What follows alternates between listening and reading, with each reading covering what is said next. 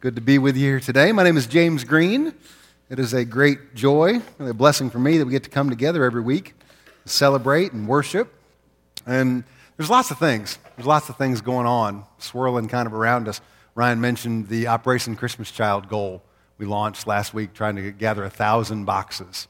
I hope some of you had the chance yesterday to go down to that G5 event down at Indian Park, where we had a neat outreach opportunity with the Salvation Army, and it was an incredible, incredible time.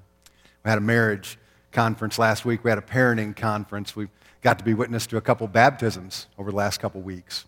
You've been here for several months. You know we're nearing completion of this phase one building project. Had a slight water problem this week, so sorry about the bathroom thing. But we're, we're working on it. By next week, we should be able to have a tour of the kitchen. Lots of stuff going on. And so, with all those things, sometimes you have to stop and go, okay, how do you focus? How do you prioritize? How are we going to take our study and our efforts and our resources, and how are we going to put those into the, into the things that we can practice so we can live our lives? And that's where I'm really humbled. And again, consider myself blessed because every week we get together and do this. we open up God's Word and say, okay, God, what do you say we're supposed to do? And then we'll just try to live lives that show that we want to apply that. That's always going to be essential. That's always going to be the thing that drives us here at Cape Bible Chapel. And so in our study, you've been here for a few months now, it seems like we've been in this discipleship series called Make. We're talking about making disciples who would go and make disciples. And that's a great area to camp out in. So incredibly scripturally focused. So we're very excited about it. And in this week, it kind of looks like we're maybe taking a break because we're going to partner with this Orphan Sunday opportunity. It's a chance for us to become more aware of the biblical mandate about orphan care. But what we really want to do is dig into the Word and understand more deeply the theology behind an Orphan Sunday opportunity. And the notion of caring for orphans actually fits really well into a study about discipleship. Because the most natural place for us to disciple, place that I hope I'm not missing out on, I, really pray none of us are missing out on, is in our homes. It's a chance for parents to disciple their children. And as Danette shared in the video, orphans don't have homes. So they're missing out on that blessing of being discipled by parents. So, in essence, we are going to talk about discipleship today. We'll talk about the need for discipleship. We'll talk about the theology of adoption. And so, what we're going to focus on is the fact that as Christ followers, we've been adopted into God's family. I hope that somewhere in a seat near you, it's one of these sheets. I Tried to have them all over the church. It's 10 ways every Christian can care for the orphan and waiting child. And so, we're going to look through every one of those briefly. So, I hope you get your hands on a copy of that. I shared the passage that I'm going to begin with today. You can go ahead and turn there in your Bibles or open it on your app if you would. Galatians chapter 4, verses 4 to 7. I shared that with my family this week, and I just read it to them, and I didn't tell them. I didn't tell them why I was reading it. It was just in our morning devotional, and I read it, and I said, Hey, I'm going to teach this week. What do you think I'm going to teach about? It was my little girl, Macy. She got it first. She said, You're going to talk about adoption. And so we discussed as a family the notion of how we were adopted into God's family and the blessings that carries and the responsibilities that go with it. And after we talked about it for a little while, my little eight year old boy, Trace, asked a really practical question. It was neat how God burdened his heart with it. He said, Well, what do you do for kids who don't have parents? we're going to look at both ends of that today. We're going to look at the theology of adoption, and we're going to look at the practicality that we're supposed to engage in as Christ followers because we do have clear instruction for how we're supposed to proceed in this orphan care area. James chapter 1 and verse 27 puts it this way. It says, Pure and undefiled religion in the sight of our God and Father is this. It's to visit orphans and widows in their distress and to keep oneself unstained by the world. We'll only be able to focus on the orphan part of that today, but I want you to understand it's in God's Word. Every part of that is important. So I pray that we're not neglecting widows in their distress. And I pray we're engaging in the world, but not becoming stained by it. And that's a topic that comes up a lot. How do we live as Christ followers in this world where God has placed us in a way that we can be a bright light in a dark place? How do we do that without becoming so immersed in the world that you can't tell any difference between those people who proclaim Christ and those who don't? But this verse, James 1:27, tells us what to do about caring for orphans. And I want to be really clear on this from the very start. Does this verse say everybody in the church today needs to go out and adopt? No, I can't stretch it for there. And for sure, my purpose is not just to stand up here and try to give some emotional appeal. and play some sad music in the background and, and show pictures of orphans and try and play on your feelings. It's not my job to convict anybody about adoption today. Conviction comes from the Holy Spirit. That's one of his roles. But I do know personally, I've been presented with opportunities to respond before, and I've had excuses. We had a lot of college students come to the chapel, and we're so blessed. And I think a college student may hear a message about this and, and see, hey, here's 10 things that I can do, and see adoption as one of the options and just rule it out. So oh, I'm too young for that. I'd encourage you, if you're a young person here today, Google Katie Davis. Or maybe you'd want to read her book, Kisses from Katie. Katie, when she was 21 years old, moved to Uganda and she adopted 13 Ugandan girls because she was convicted by the Holy Spirit. That's what she felt compelled to do, and she was obedient. Or maybe we hear a message like today and we say, oh, I'm too old. We dismiss adoption. Lots of the reading, lots of the research I did to prepare for this teaching opportunity came from John Piper, who in 1995, at the age of 50, adopted a daughter. Was that too old? But again, this is not a message solely about adoption. It's about opening our Bibles and interpreting that passage in James 1:27 and then seeing how we're supposed to respond. Now, it's a weak analogy, but the only thing that I've ever adopted is a pet. And that being said, maybe you've seen this commercial. I don't like it. There's a Sarah McLachlan commercial that, that comes on late at night. It's got one of her real sad, slow songs behind her and, and all these neglected puppies and kitties and these graphic, striking images. And she comes on at the end. She says, You can save them. I have a marketing degree. I get it. I, I understand the rationale behind an appeal like that. It can be effective. But here's the deal I don't think we need an approach like that for something like Orphan Sunday. I don't think that's the correct approach. What I think we need to do is open the Bible and see what God says about the subject. Now, that being said, I have a cat. I love animals. I love dogs. And I like some cats. I like my cat. And, and, we, and we have this cat, and the reason we have it is because one morning I was, I was meeting with a guy that I was discipling, and we were at Panera Bread, and we're leaving, and I walk out to my car. and He goes, Hey, look, there's a little kitten there under your car. And I looked down there, and, and there was a tiny, tiny little white, fluffy ball of kitten with bright blue eyes. It was really, really cute. And I thought, oh, goodness, you know. And I felt bad because I'm a compassionate guy. I mean, like, I know what the fate of that kitten would have been. If I'd left it out there at the intersection of William and Mount Auburn, it would have been a flat cat, you know. So, so I, I picked it up and I put it in my car and I was going to take it to the Humane Society. That was something I could do. Well, it was all over my car and I thought, gosh, I'm going to have a wreck trying to do this nice thing. And so I stopped off at my house to get a pet carrier. I had one of those. And I don't know. I mean, it was early in the morning and God is funny and my daughter Macy was out in the front yard. I don't know why. And, and I pulled up and she went, oh, daddy.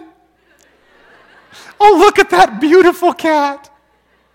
That cat has blue eyes like everybody in our family except you, Daddy. It's like, she was going to trade me for the cat at that point in time. She, she said, That cat belongs in our family. I'm going to name it Snow White. So today we have a cat named Snow White. We, we, we adopted this cat in our family because I wanted to make sure it didn't get run over on the street. But here's the deal I didn't have to adopt it. I could have taken it to the Humane Society. It was a cute cat. It would have got adopted. Here's what I didn't feel I could do was just ignore it.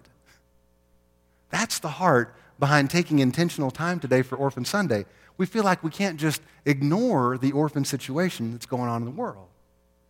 And so, as we look in God's Word today, we're going to unpack this idea of how we can respond to caring for orphans. And I'm not, I promise you, going to aim to appeal to your emotions not going to try and stagger you with the weight of statistics, although I will certainly reference some. I'm not going to say, hey, let's just look at this rationally. You know, if one out of every six people in the U.S. would adopt, there'd be no orphan problem. Instead, what I want to do is address this the way I hope we address every situation that arises in our life. I pray we open our Bible and go, God, what do you got? What do you think we're supposed to do? Tell us. And so when we look at it this way, we're going to see the Apostle Paul use the term adoption five different times in his letters. It's a huge concept. And I just want us to gain more awareness, more clarity of it.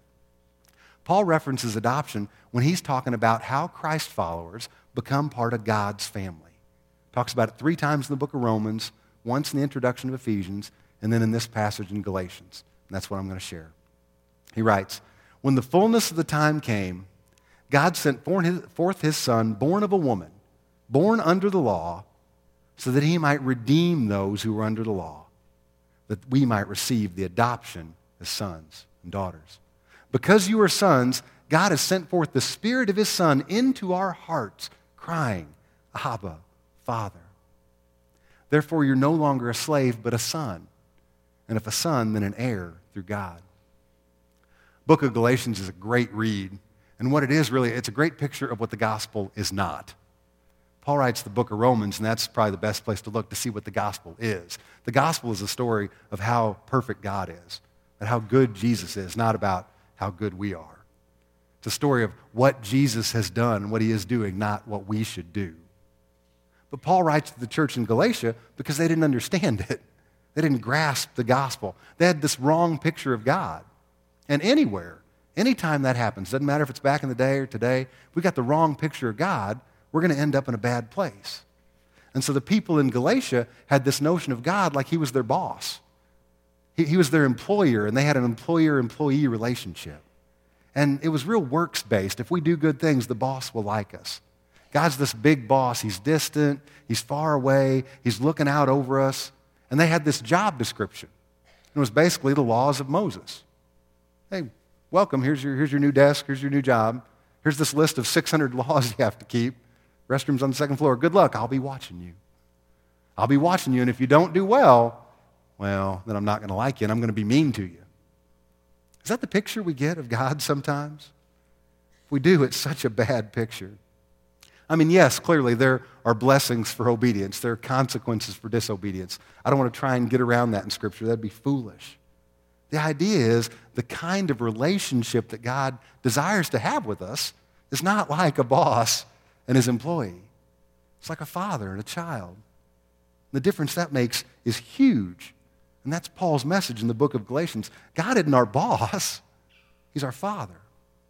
See, God isn't absent and distant. His desire is to be involved like a good father is with his children. A good father doesn't seek performance from his kids. Hey, if you get straight A's, you're the best athlete on the team. You know, if you clean up your room, then I'll love you. No, it's not like that at all. A good father's love is not conditional. Now, yes, sure, Will a father be proud? Will he be thankful? Will he, will he be appreciative if a kid gets good grades and cleans up the room? Yeah. But a good father won't withhold love if those things aren't met. So here's the deal God, our Father, He's a perfect Father. He's not seeking performance from us as children, He's seeking relationship, He's seeking intimacy. And He knows, He understands that when we, as His children, feel that love, when we experience the closeness of that relationship, well, then good things are going to happen in our lives. But it's not because of stuff we do, it's because we're obedient to Him. we'll bless our Father with our actions and attitudes. It's not because we're going to get real good at keeping 600 laws. It's not because we have to earn our, God's love in any way. It's just because He's a good dad. God loves us. He's our perfect Father, not because we make ourselves into appropriate children. He loves us so much that He adopted us into His family. Not because we're worthy, but because He is. The Galatians struggled with this. And let's be honest, sometimes we still struggle with this today. So we're going to talk about orphan care. And to really understand that, not going to appeal to your emotions, not going to try and coerce you into anything. I'm going to say this. If you're a Christ follower here today, then you were, and I am, adopted into God's family.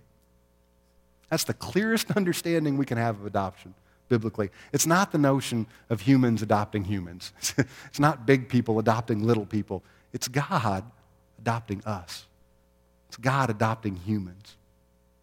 Most basic definition we can have of someone who is an orphan, who's someone who's been separated from their parents by death or abandonment. Or we understand there's going to be cases where, because of the behavior of a parent or danger to the child, they'll be separated. So, if that's the definition, then in a spiritual sense, before we begin a relationship with God that's by grace through faith in Jesus, we were orphans. Paul puts it this way in Ephesians chapter 2 and verse 12. He writes this to the church at Ephesus. He says, Remember that you were at that time. What time? Before they knew Jesus. You were at that time separate from Christ excluded from the commonwealth of Israel, strangers to the covenants of promise, having no hope, and without God in the world. So without God, we're orphans. We're separated from God. He's not our Father. And here's the incredible reality of the gospel in our lives we become God's children. We do that in two ways. First, God explains this notion of believers becoming new flesh, having a new birth after we accept the gift of salvation. And he does it with a birth illustration. You see this real clearly in John chapter 1, verses 12 to 13. As many as received him, to them he gave the right to become what? Children of God, even to those who believe in his name, who were born, not of blood, nor of the will of the flesh, nor of the will of man, but they were born of God. That's a clear birth illustration, being born. That's the same kind of language that Jesus tripped Nicodemus up with in John chapter 3. But that's not the only picture of being part of God's family. We also get this picture of being adopted. A passage in Galatians explains it. But Paul describes it again in Romans chapter 8, verses 14 to 17. Sounds pretty similar in a lot of ways. All who are being led by the Spirit of God, these are the sons of God. For you've not received a spirit of slavery leading to fear again, but you've received a spirit of adoption as sons by which we cry out, same language, Abba, Father. The Spirit Himself testifies with our spirit that we're children of God. And here's the incredible promise if we're children, then we're heirs also, heirs of God and fellow heirs with Christ, if indeed we suffer with Him, so that we may also be glorified with Him. So that's the promise today. Those of us who have professed faith in Jesus Christ have been adopted into God's family. Understanding the fact that we were spiritual orphans and God loved us so much that He sent His Son to die in our place, to conquer sin and death, to rise again, to establish a kingdom that'll have no end. Understanding that is the solution to the spiritual orphan crisis for everybody who puts their trust in Him. Now, that's a big concept, but if we can grasp that, then we can begin to look at how we're supposed to respond as Christ followers to this orphan problem around us when we're confronted with sobering statistics. It's not an emotional appeal, then it becomes a reality. Most recent information I could find on the World Orphan website this week said there are roughly 153 million orphans in the world. Try and put that in a way we can can somehow fathom it in a, in a world full of 7 billion people. If we could somehow gather all the orphans in the world and put them in one country, that country would be the eighth largest in the world. I saw a statistic that said every 18 seconds, another child becomes an orphan in the world. Let me help you frame that. From the time I started talking until I finish up here today, that means there'll be roughly another 130 more orphans than when I began. And so we hear statistics like that, and maybe you're like me. Sometimes you just want to run from them. You want to ignore them and pretend there's not an orphan crisis in the world. I've done that before. And we come face to face with a verse like James 1:27 says we're supposed to visit orphans in distress. So today on this Orphan Sunday, I want us to explore how we can get practically involved in orphan care ministry in a way that will bring glory to God, in a way that will show we have an understanding of our own adoption into God's family. I found this great quote from J.I. Packer. It's in his book, Knowing God, where he calls the doctrine of adoption, understanding that we were adopted into God's family, he calls it the greatest blessing of the gospel. Here's the quote. He says, Adoption is the highest blessing of the gospel, higher even than justification, because of the richer relationship with God that it involves. It says justification is a forensic idea. It's conceived in terms of the law. You view God as a judge. Adoption is a family idea. It's conceived in terms of love. You view God as a father. In adoption, God takes us into his family and his fellowship and establishes us as his children and his heirs. Closeness, affection, generosity are at the heart of the relationship says to be right with God the judge is a great thing. Amen, it is. But to be loved and cared for by God the Father is greater. And so while it's important for us to understand that notion of being born again to the family of God, it's also important for us to grasp this idea of being adopted into the family. And I think Paul uses this term several times so we can grasp This was God's idea from the very beginning of time. Here's how he explained it to the church at Ephesus, Ephesians 1, verses 3 to 6. Blessed be the God and Father of our Lord Jesus Christ, who has blessed us with every spiritual blessing in the heavenly places in Christ, just as he chose us in him before the foundation of the world, that we would be holy and blameless before him. It says, In love, he predestined us to adoption as sons through Jesus Christ, according to himself. Why? Because we were so good? No, according to the kind intention of his will, to the praise of the glory of his grace, which he freely bestowed on us in the beloved. So Paul uses that term adoption. He's not talking about it exactly the same way we do, as humans adopting humans, but there are similarities. I think Paul is painting a picture in this text that God is our Father. He initiated our adoption before the foundation of the world. Now, if we don't have time to unpack widows in distress and staining ourselves with the world, we're certainly not going to tackle predestination today. But I just want to make this one point about it because I think it's really important. Regardless of your views on predestination, and let's be honest, it's biblical. It's incredibly biblical. No way to get around it. I'm just not smart enough to understand how it works in concert with free will. But that's, that's not important. Regardless of our thoughts on predestination, every biblically sound Christian view of salvation and predestination agrees on this one thing God is the one who does the saving. He's the one who takes the initiative. And Paul says he did it here before the creation of the world, before we even had a chance to sin. Well, that for sure means that our adoption into God's family is unconditional. God knew we were going to sin, yet He chose us for adoption anyway. I've heard from several families, I'm blessed to know many folks who've adopted. They sometimes say it's a really tough road. I think most folks who are planning on adoption know that. They know there'll be struggles, they know there'll be trials. And yet, if they feel led by God, they do it anyway. So, God adopting us as humans and humans adopting other humans, they're different things, but do you see there are similarities? Let me point out a few more. Adoption was costly for God, and certainly it's costly for people. Our passage in Galatians uses that word redeem. It's a word we understand, right? To redeem something means you set it free or you obtain it, but you do it by giving something up or paying a price. What price did God pay for our redemption? Our adoption as sons and daughters. Galatians chapter 3 and verse 13 tells us Christ redeemed us from the curse of the law, having become a curse for us. For it is written, Cursed is everyone who hangs on a tree. A process of redemption to adoption cost God the price of his son's life. Financially, emotionally, they're huge costs for people as they pursue adoption.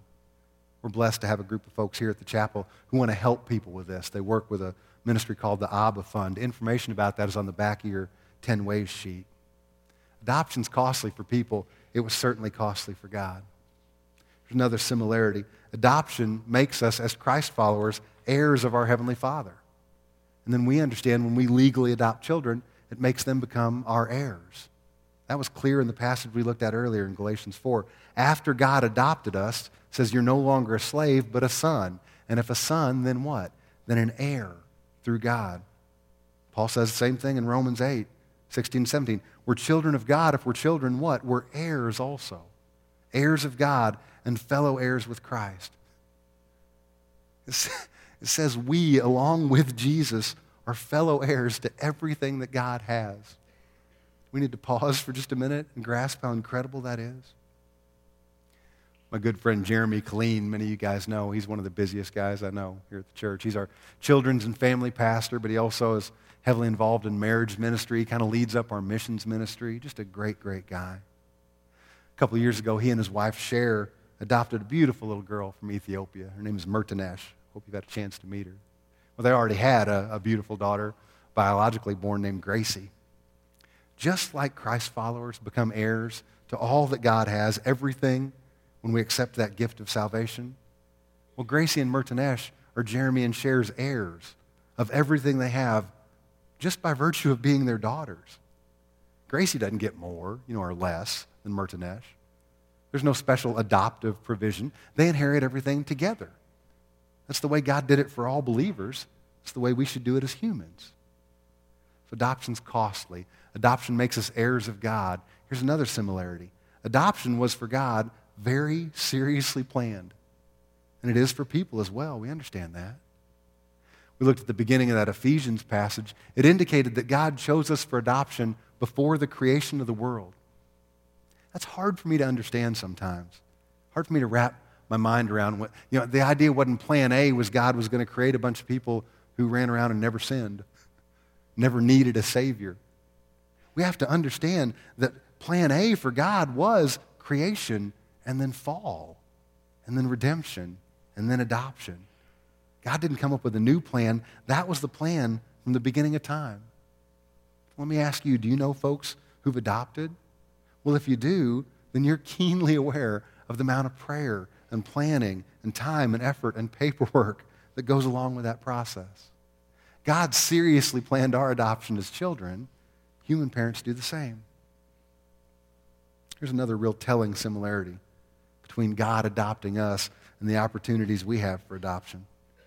God adopted us from a very difficult situation, and many people today are doing the same.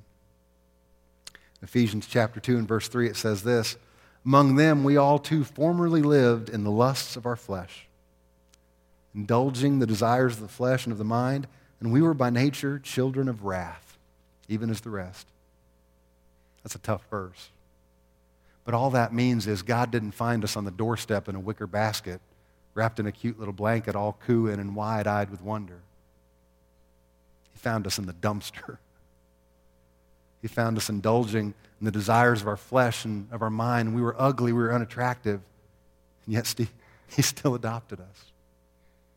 Think about God's chosen people, the Israelites. You read about them in the Old Testament. Their status as slaves in Egypt their disobedience, their rebellion, their grumbling, their whining, their complaining, they're turning their back on God. God adopted them. I mentioned earlier, just in passing, when I was taking my kitty to the Humane Society, I, I was sure she'd be adopted. Why was I so sure? Because she was cute, because she was a kitten. What happens to the kitties who aren't so cute that go to the Humane Society? What happens to the older cats?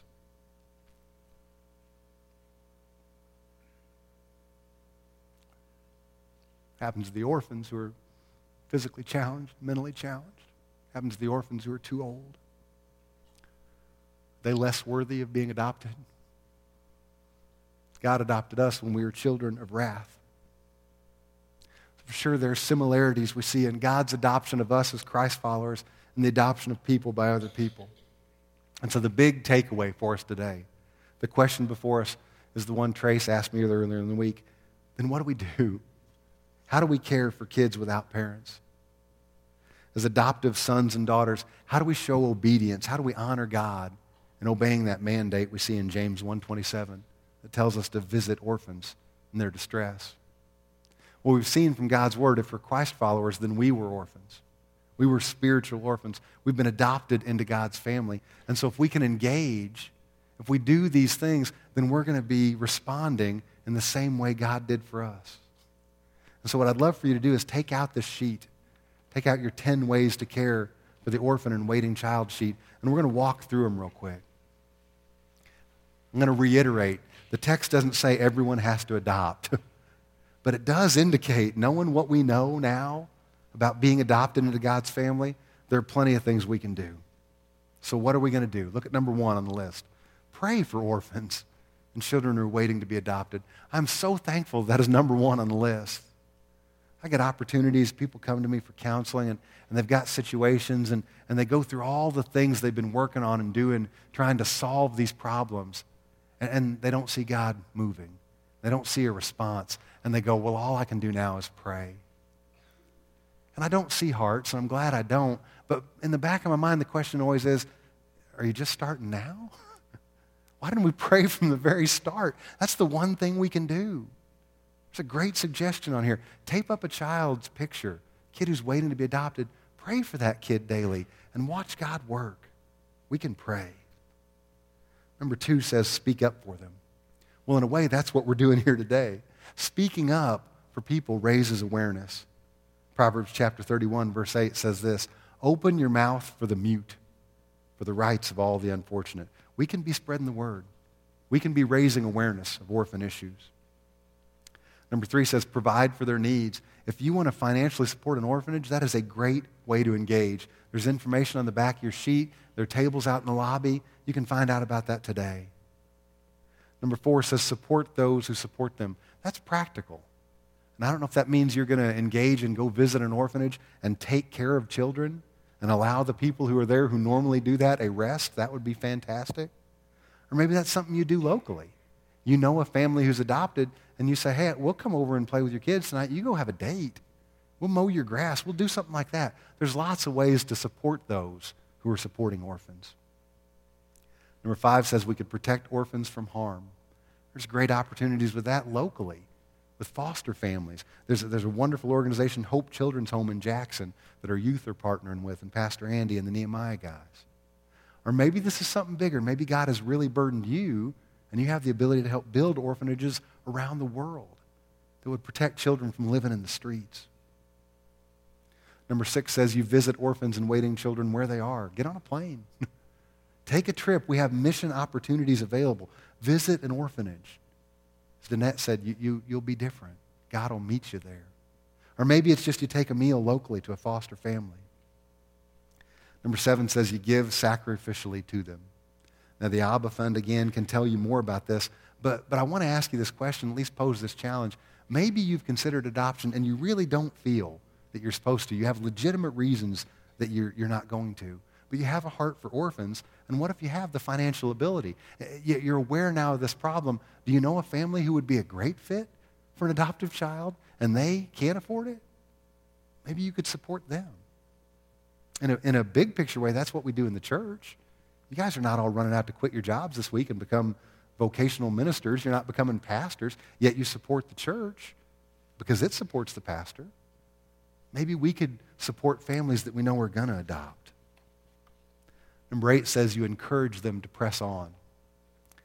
Ten things on the list, they're legitimately maybe things you don't feel able to do or you might be inadequate to do. Number one and number eight are not those things. We can all pray for people. We can all encourage people. Number nine says, adopt them into your family. Christ followers have been spiritually adopted into God's family, and we have become heirs. Is God calling any of us today to become adoptive parents? Again, tables in the lobby, information on the back of that sheet. Pray about it and see what God is, is doing in your life. Number 10 says, mobilize the church for them. And that's what we want to do here today by taking part in Orphan Sunday. I asked that question earlier with so many things swirling around us. Where are the areas where we can dig in? Well, it's areas like this, where God clearly instructs us, like he does with caring for orphans in their distress.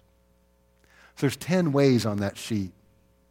And here's the reality orphan care is for everyone who understands that as a Christ follower, they've been adopted into God's family. Adoption is not the only option.